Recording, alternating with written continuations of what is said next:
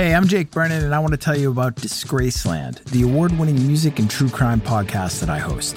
Disgraceland tells the stories of musicians getting away with murder and behaving very badly. Fleetwood Mac, Nipsey Hussle, Cardi B, Ozzy Osbourne, Taylor Swift, Tupac, The Beatles, Amy Winehouse, Jay Z, The Grateful Dead, and so many more. This is not the music history you've heard before.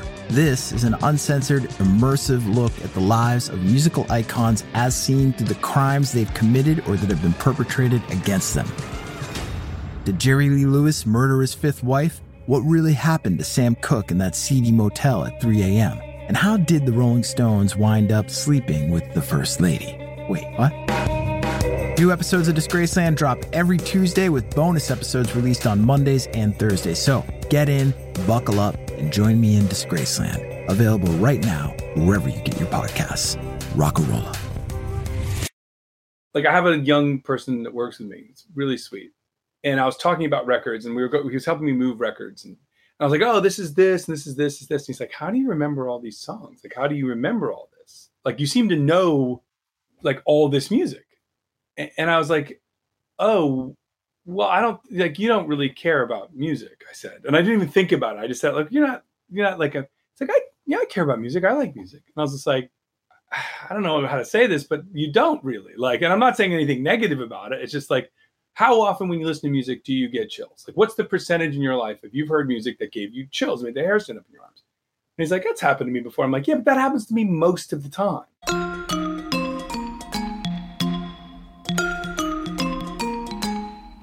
Hi, this is Lol Tolhurst, co founder of The Cure. This is Budgie, co founder of The Creatures, drummer with The Slits, and Siouxsie and the Banshees. Welcome to Curious Creatures. Life after punk. You may think you know the territory, but we, drew the map.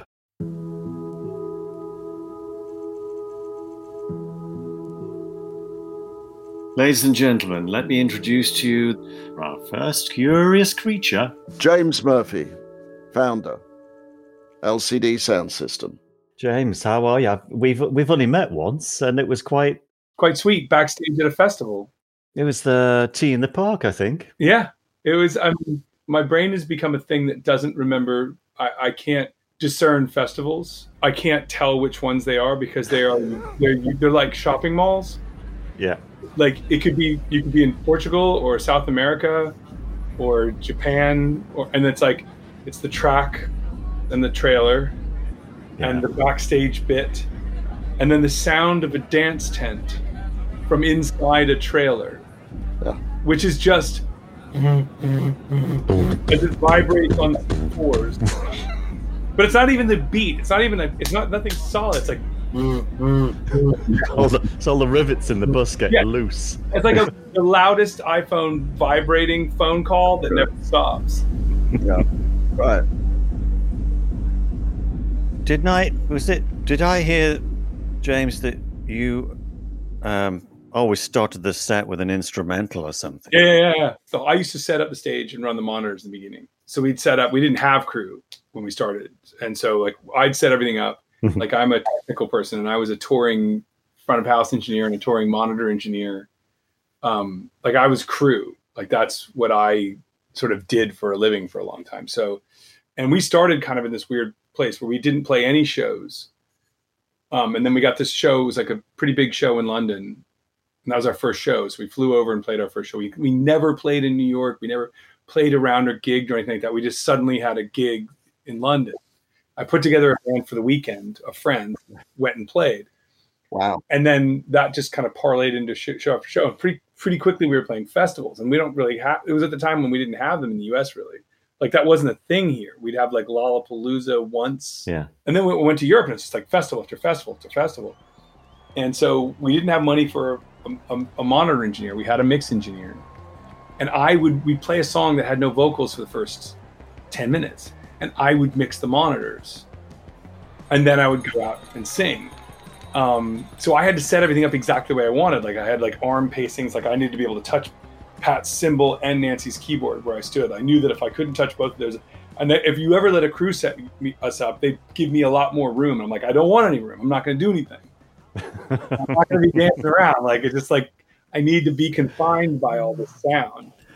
Uh, and it's still that way. We've expanded and expanded and expanded, but what happens is like we go to a rehearsal space and I set it up Right. and then walk around and I'm like looking and everything's gonna be aimed at my head and I'm like, okay, tape it. Right. Like we roll out a big carpet and we tape it. And the carpet gets cut into into the sizes of rolling platforms and then that's it. Is it is it is this dedication or is it there's some kind of control freakery going on here? I think it's for me. I just like I can't communicate that well verbally, uh, and I'm not good at disappointing people. I don't like it very much. It really upsets me. So it's easier for me to go do it myself. Hmm. Right. When I was an, an engineer, and somebody'd be like, "Sounds bad," I'm like, "What? Should I turn the good knob up? Like, what can I do? What do you mean it sounds bad?" And so I just do it myself because I've done those. I've, there's almost no jobs in a venue that I haven't done. I've been a bouncer. Um, I was never a bartender, but I was a bar back. I've been a bartender. You did a bartender? Yeah, one night, one night only. Yeah. No, nobody paid for a drink in Eric's Club in Liverpool. One night only. Yeah, they found me asleep at the end of the night on the floor. Everybody was really happy that night. Yeah. I bet.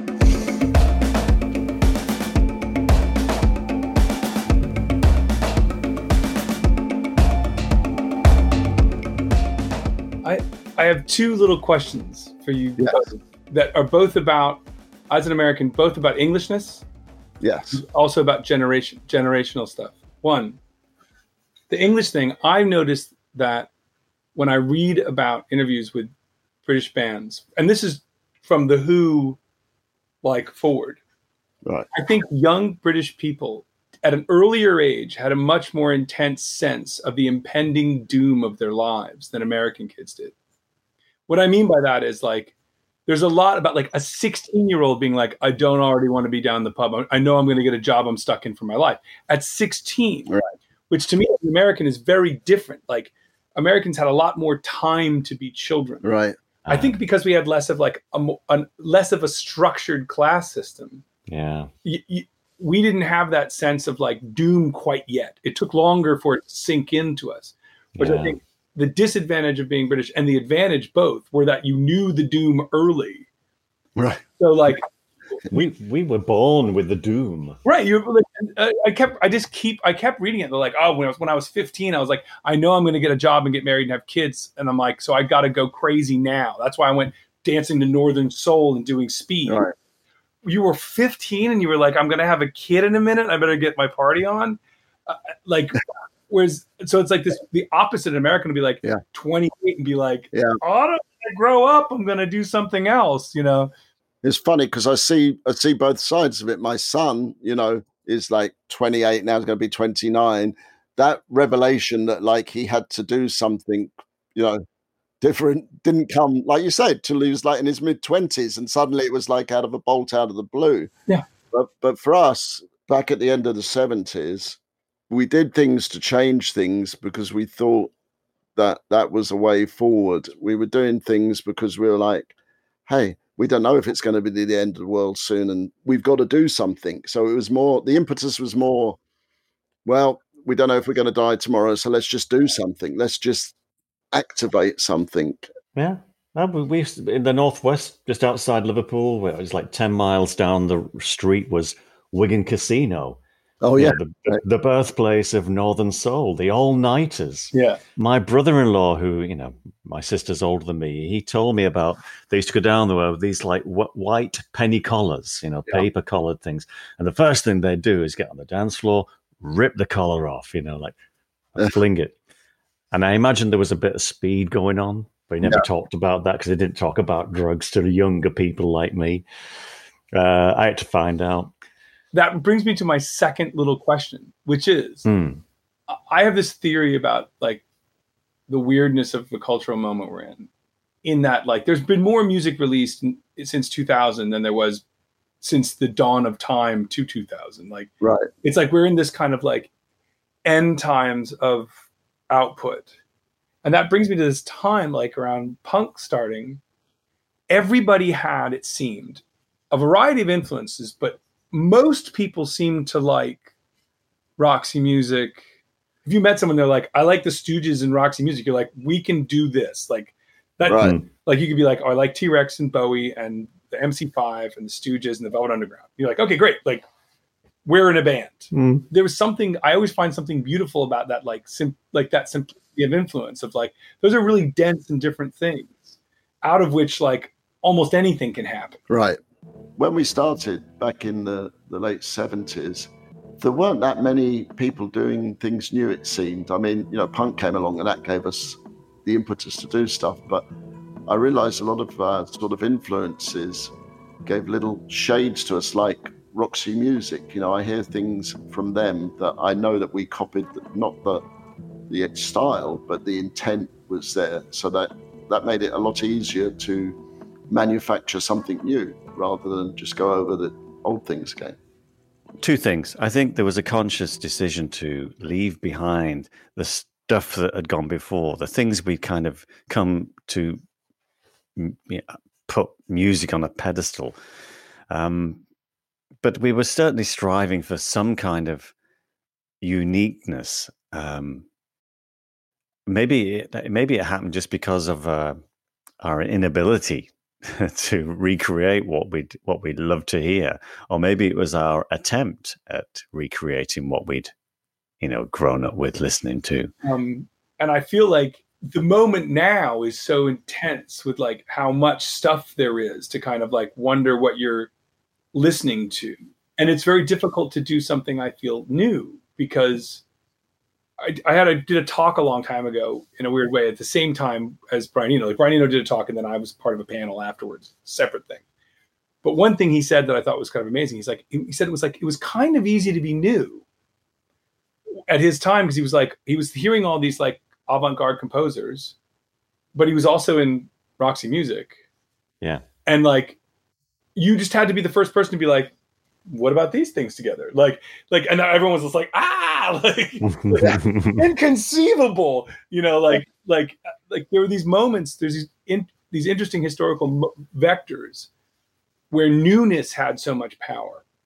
Yeah, but I think because of the churning out of in, of music, the removal of technological barriers. Yeah, like a kid right now can make a track with like an infinity of reverberation spaces and any synth in the world.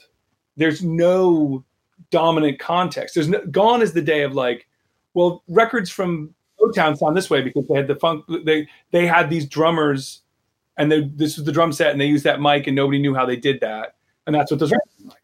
Yeah, it's true. It's true. Like the, the, the limitations that we all had. You know, no internet, no no no way to to make the sounds that we we wanted so we had to kind of deal with what we, what we had. It was much smaller, I think, in in in that way. So therefore, you know, we were allowed to mature out in the woodshed instead of being under this constant pressure to get something that's going to do something and go somewhere and poke its head up amongst the uh, you know rest of everything. Uh, sometimes mm, limitations they were like imposed on us. You know, just the time available. You had to get like several, you know, three tracks done, three songs written and recorded and mixed over a weekend. So uh, quite a lot of the time, the situation dictated the, the, way the way things came out.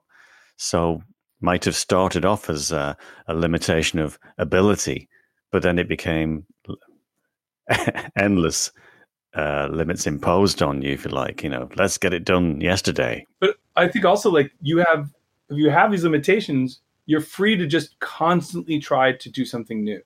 Yeah. If the world because it's not easy to do. It was really hard to think of a new way to do something. Yeah. And in fact, if you go back and listen to the records like from that era, at the moment when they would come out, you'd be like, I remember I'd get a new record by a band I liked, either one of your bands. Did he just say he loves us? I think he did. and I'd be like, fucking hell, this sounds totally unrelated to the last record. Like, yeah. Yeah. Like suddenly we're like this giant swarming like dazzle comes out. It's just like everything's like giant and reverberant and psychedelic. And before it was so knife edge and so like brittle and you know like what happened here. And now I go back and listen to them and they are actually in some ways also baby steps. There's a real there's these really through lines that make them like not such big leaps in some ways, where they must have seemed like terrifying chasms at the time.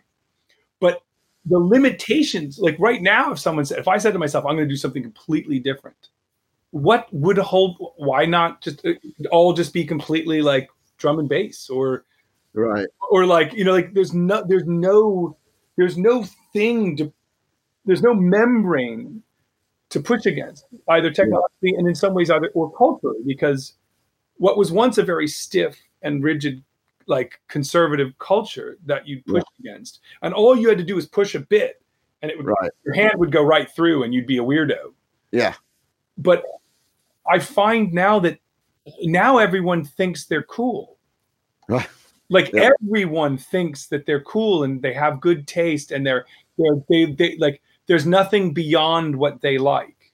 Wow. It, it seems that what they don't have is the melting pot, is the, the big cauldron. Right. I'm thinking now that most people will never experience the, the, the, situation we had where we went into Abbey Road Studios and there was a, a team of people constantly tweaking the studio. Right.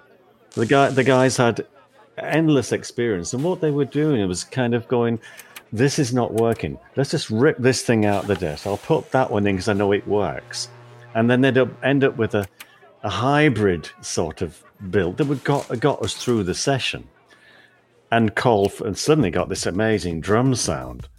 And going like, wow, let's just keep that. You know, yeah, the, that that doesn't exist. I'm thinking, oh well, am I being romantic and uh, nostalgic, or is it actually real that we're losing something that's tangible. Yeah. I think now maybe there's so much coming in at any one time, mm. you know, nothing's new. Uh, is, it, is it that music and live performance have simply lost their appeal? I mean, I definitely think music is just less important now. Right. Like it, mm. I mean, it, it's less important to people. I mean, when I was a kid, you you the only thing you had to, that you spent money on was music. I, you didn't buy anything else. Like I didn't own anything. It's like I had you know, I got shoes and clothes for school. Yeah. And I had books, like I had books and, you know, if I played a sport, like I could get the special shoes for that sport or, yeah. But basically, you just didn't own anything. I my I rode my brother's. I'm the youngest of four. I rode my brother's bike. Yeah, you, you know what I mean. Like you just didn't own stuff, and I don't. It just wasn't really germane. Like holiday would come around, and they'd be like, "Well, here's some little toy cars or whatever." There's nothing fighting for your money and your attention. Well, that frees you. That and frees you, right? It also defines you in a bigger way. Music was was the defining thing. Like I have a young person that works with me. It's really sweet. And I was talking about records, and we were go- he was helping me move records, and I was like, "Oh, this is this, and this is this, is this." And he's like, "How do you remember all these songs? Like, how do you remember all this?" I'm like, "What do you mean?" And he's like, "Well, like, there's all these records. Like, how do you remember? Like, you seem to know, like, all this music." and I was like, oh, well, I don't like you don't really care about music. I said, and I didn't even think about it. I just said, like, you're not, you're not like a. It's like I, yeah, I care about music. I like music, and I was just like, I don't know how to say this, but you don't really like. And I'm not saying anything negative about it. It's just like, how often when you listen to music do you get chills? Like, what's the percentage in your life if you've heard music that gave you chills, made the hair stand up in your arms? And he's like, that's happened to me before. I'm like, yeah, but that happens to me most of the time. Like, I'm from a generation where like music was who you were. Right. Like I cared about it. It was the most important thing to me. You you define yourself. It's like this is what I listen to. Like fucking you listen to your bullshit. This is what I listen to. Like me and my friends listen to the good music and you listen to shit. it was like super aggressive. Like That's really right. It did it did define us that much more because I don't know what what I got from music in the, the beginning was a, a way to transcend my my everyday existence. Something in the music, something in the lyrics came together, and it was like that moment where you read a line in a book and it it completely changes your worldview just for a, you know even if it's just for a minute or two. Mm. And that's what I looked for in music. You know, every time I could do that. So my the whole of summer vacation, the whole of summer holidays at school was in my bedroom playing those records that did that for me, that that helped me transcend my existence, you know. And so when we came to make music, that's what I was looking for. Yeah. Right. was anti loneliness for me. Like music cured loneliness because you'd be like, there are people out there. And I don't mean it like I didn't think that. I didn't put a record on and be like, there's people out there that are like me.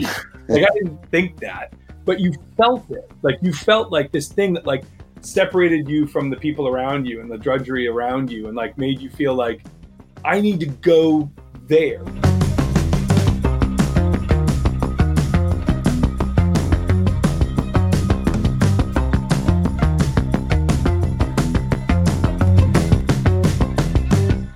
when we first came to America, I remember it distinctly uh, thinking that as I stepped off the plane in New York, that everybody was going to be driving around in Cadillacs with uh, long horns on the front of the hood of the car, and everybody would be wearing 10 gallon hats and things. And it wasn't like that at all. My fantasy was vastly different than, than reality. What was it like for you, James, when you first came to the UK? I I had a great awakening. I had a in my school. I grew up in like a pretty farmy town in New Jersey, and there was a trip to England, Ireland, and Scotland. And you could save up money. You could, you could raise money. So I worked like I worked in jobs. And it was like it was like literally like ten days of the the Isles. And at this time, I'm listening to an enormous percentage of British music. Yeah. I'm like, I'm going to go and like, it's going to be just amazing. When you get there, it's going to be music in the streets. Like the way people feel when they first come to New York. Like, like I'm going to get to New York. There's going to be kids breakdancing on the corner and like, Yeah. he's going to be walking around playing punk shows. It's going to be fucking amazing. You get here and you're like, oh. And I, and I was like, and I, at the end of the trip, a friend when I got home was like, so, you know, did you see a lot of stuff? And I'm like, no, I, I now understand what those people were making music against. I got there and all I experienced was fucking pubs and thugs. And like I experienced like a lot of sort of like the opposite of what I expected. I experienced like just the shit I grew up with, but with a different accent. Right. Right. It was just a wake up call like, oh, it's not, you're not in the wrong town. You, like, it, there's nothing wrong with where you are. Like, you just need to find the, literally the individuals. Did that trip give you the impetus for it then to to start finding those people? it was too late. I was born in the town I was from, and I was a, a, a real weird combination of not very adventurous and really dissatisfied. Okay. I didn't even it didn't occur to me to leave. Right. Like after I graduated from high school, with every opportunity to go to college, I didn't go. I stayed in my town Mm. because I was going to make music. I was like, I'm not going to go to college. I want to stay here and make music. I didn't have a studio. I had a shitty job. I was kickboxing. Like I was just really narrow-minded, and and then I finally, after a year and a half, I went to I moved to New York, and then Right. but then I proceeded to just be really. It was the '90s, and it was just a really boring time. I, I feel like it was a very boring time musically in in America. So what so what changed it for you? What got you from there to here? Well, I mean, I've been making. I put made a record in 1987, 88. I put a record out, Right. um, which I manufactured myself, and learned the hard way that that's like without a community, you are literally throwing rec. I really made boxes of records that I held onto and then threw in the garbage. Like it was like without a community to, to like. I didn't understand that people had communities. Like I didn't really understand how it worked because I was so alone Right. and then New York, I was in just all I was aspiring to was I just wanted to go, go along. I'd been a singing guitar player and I'd been like a bit of an egomaniac. And I got I kind of just got humiliated. And I was just like, I need to just take this all down a notch. Yeah. So th- the thing that links us here, which not a lot of people know, is drums, right? Yeah. I had a girlfriend who wanted to learn how to play bass and start a band. And I I was like, I'll I'll help you find people to play with. And of course, got 50 guitar players and zero drummers. Yeah. So I said, well, I'll try to play drums for the tryout. 'Cause I'd been in bands my whole life, but I never like really played drums. I knew what they should sound like. I think that helped. Well, I, mean, I think it does. It's like if you're like, I know what a drum beat should sound like. So Yeah. Hmm. And so I was like, oh, so I just became a drummer, and I was like, this is good for me. I'm going to turn off the kind of like controlling ego stuff that the singing guitar player in me had. I'd been a kickboxer and studied martial arts, and I was like, that was the first thing in my life that I was like, it's okay to suck. I liked being a white belt, and then I liked learning and growing Right. and I think drums were the first thing to me that I was like, I'm accepting that I'm not good at this. I can accept my white belt status. And then Hmm. I'll learn a new technique and suddenly I get my new belt. Like, oh, I can I can open the hi-hat with my foot. Yeah. I get a little like stripe on my, you know, like I get a little merit badge and like I can do a thing that I couldn't do before. All these things were like merit badges to me. Yeah. Proud of this development. This is all. This is psychology going on here. Totally. Yeah. and and I learned to be a good engineer and be like really like I'm the front of house guy and I'll drive the van and I'm gone I'm like a guy who's no longer the artist I'm the technician and I'm working on my drums and and I got so much satisfaction from that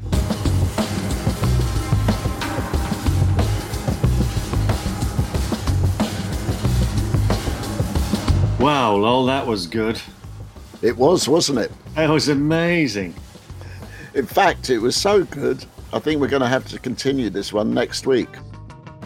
Let's continue the conversation. Tune in next time. James Murphy, LCD Sound System.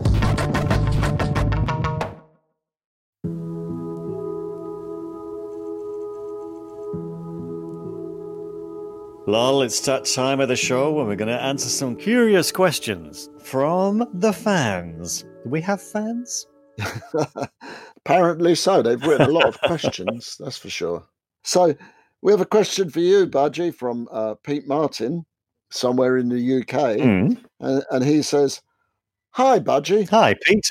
How did you get the Slits gig? You didn't have a huge CV at that time. Ooh. Oh, Right. Well, thanks, Pete. Thanks for asking the question. My first band was called Spitfire Boys, and um, Paul Rutherford, who was the singer with the Spitfire Boys, who would later become the other singer in Frankie Goes to Hollywood with Holly Johnson, who was in my other band, Big in Japan. but anyway, coming back to Paul, Paul was a big fan of the Slits and Ariana, especially Ari Up. And um, we eventually got to do a support slot oh, opening for the Slits. wow. So we got to know them. We'd stayed round at Ari's mum's place on the off, just off the King's Road. Stayed at Nora's house. Nora, Ari's mum, is John Lydon's wife. Yes. But what happened was, I'd moved down to London after the Spitfire Boys, and I'd hooked up with a manager, and Frank Silver was his name. Frank was unusually manage, managing a drummer. I was a drummer in London on my own with a manager. all, all he had, Yeah, all he had to manage was me wow. and my dog. Wow. And Frank suddenly, quite unexpectedly, got the the job of looking after the slits. And so that's how really that's how I got the the gig. I I I I was making a bit of a slight name for myself.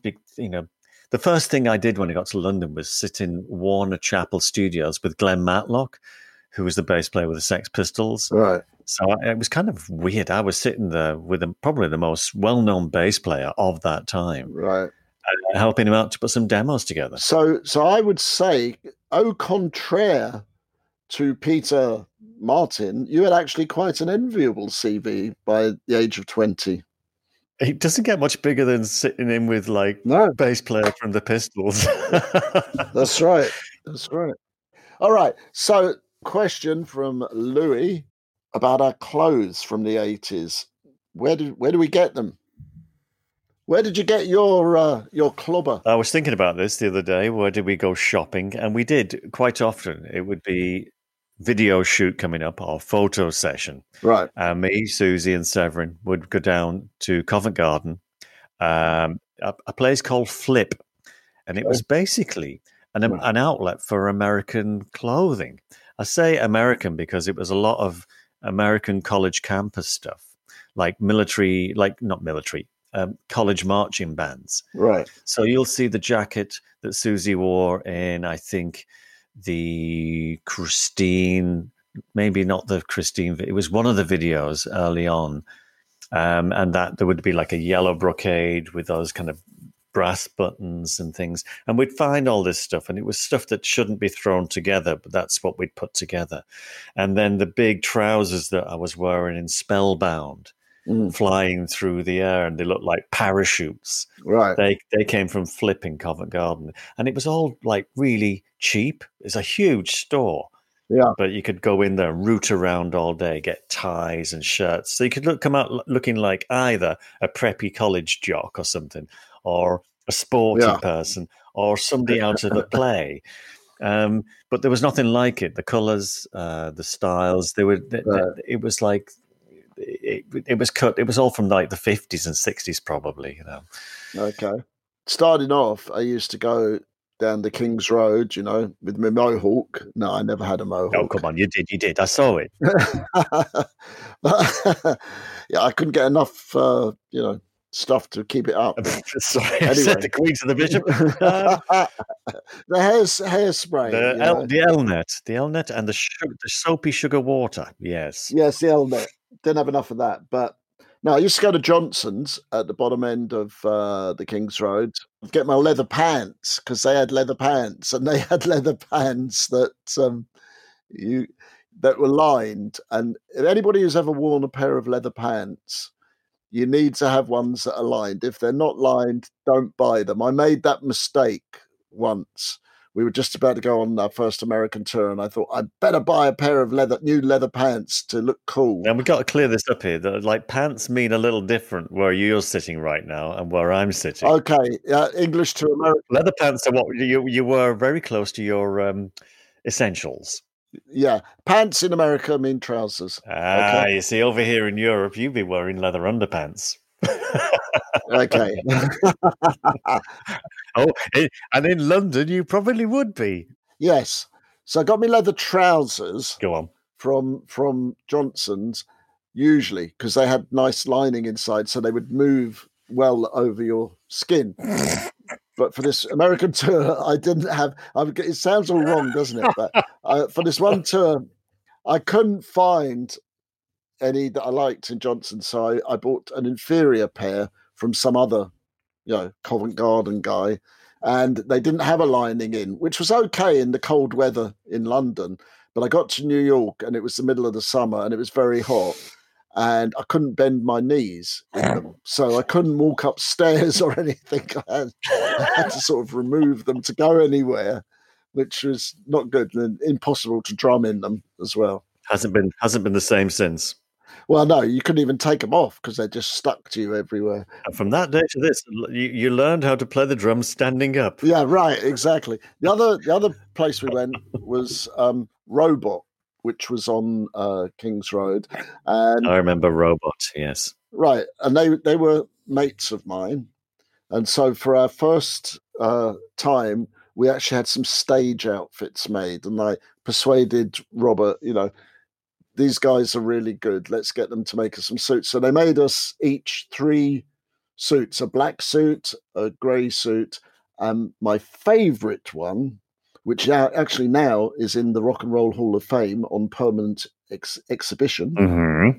blue silk one, and it was lovely. The blue blue silk suit is a nice piece of schmatter, as they say. So you haven't kept, have you or haven't you kept uh, any of the iconic wardrobe from the eighties? I'm quoting the question here. Yes, of course I have. I've got my John Richmond uh, jacket still, and stuff. Yeah, I kept all. Oh, you stuff. have, you have, Yeah. you got it. Uh, I got no leather trousers because they were probably about 28 inch waist, and there's no way on God's green earth I could get into a pair of 28 inch waist trousers at my I- age. Even if you could, we would look a bit dubious. I think. Yeah, I would look very dubious. Yeah, I'm not wearing my chaps from the Leatherman in London anymore. they were my favourite, I have to say. I gave them to somebody else. Curious Creatures is created and presented by Lol Tolhurst and Budgie. Producer Joe Wong, Producer and audio designer Dan Didier. executive producer Mark Cates, Associate producer Sophie Spare. social media Margie Taylor, Art and logo design Justin Thomas Kay. music production Jacknife Lee. Curious Creatures is on the web, and you can access us at www.curiouscreaturespodcast.com. I love saying www.curiouscreaturespodcast.com. and you can reach us on Instagram, Facebook, at Curious Creatures Official. Twitter at Cure Creatures. To find more of the best music podcasts, visit doubleelvis.com or follow at Double Elvis on Instagram and at Double Elvis FM on Twitter.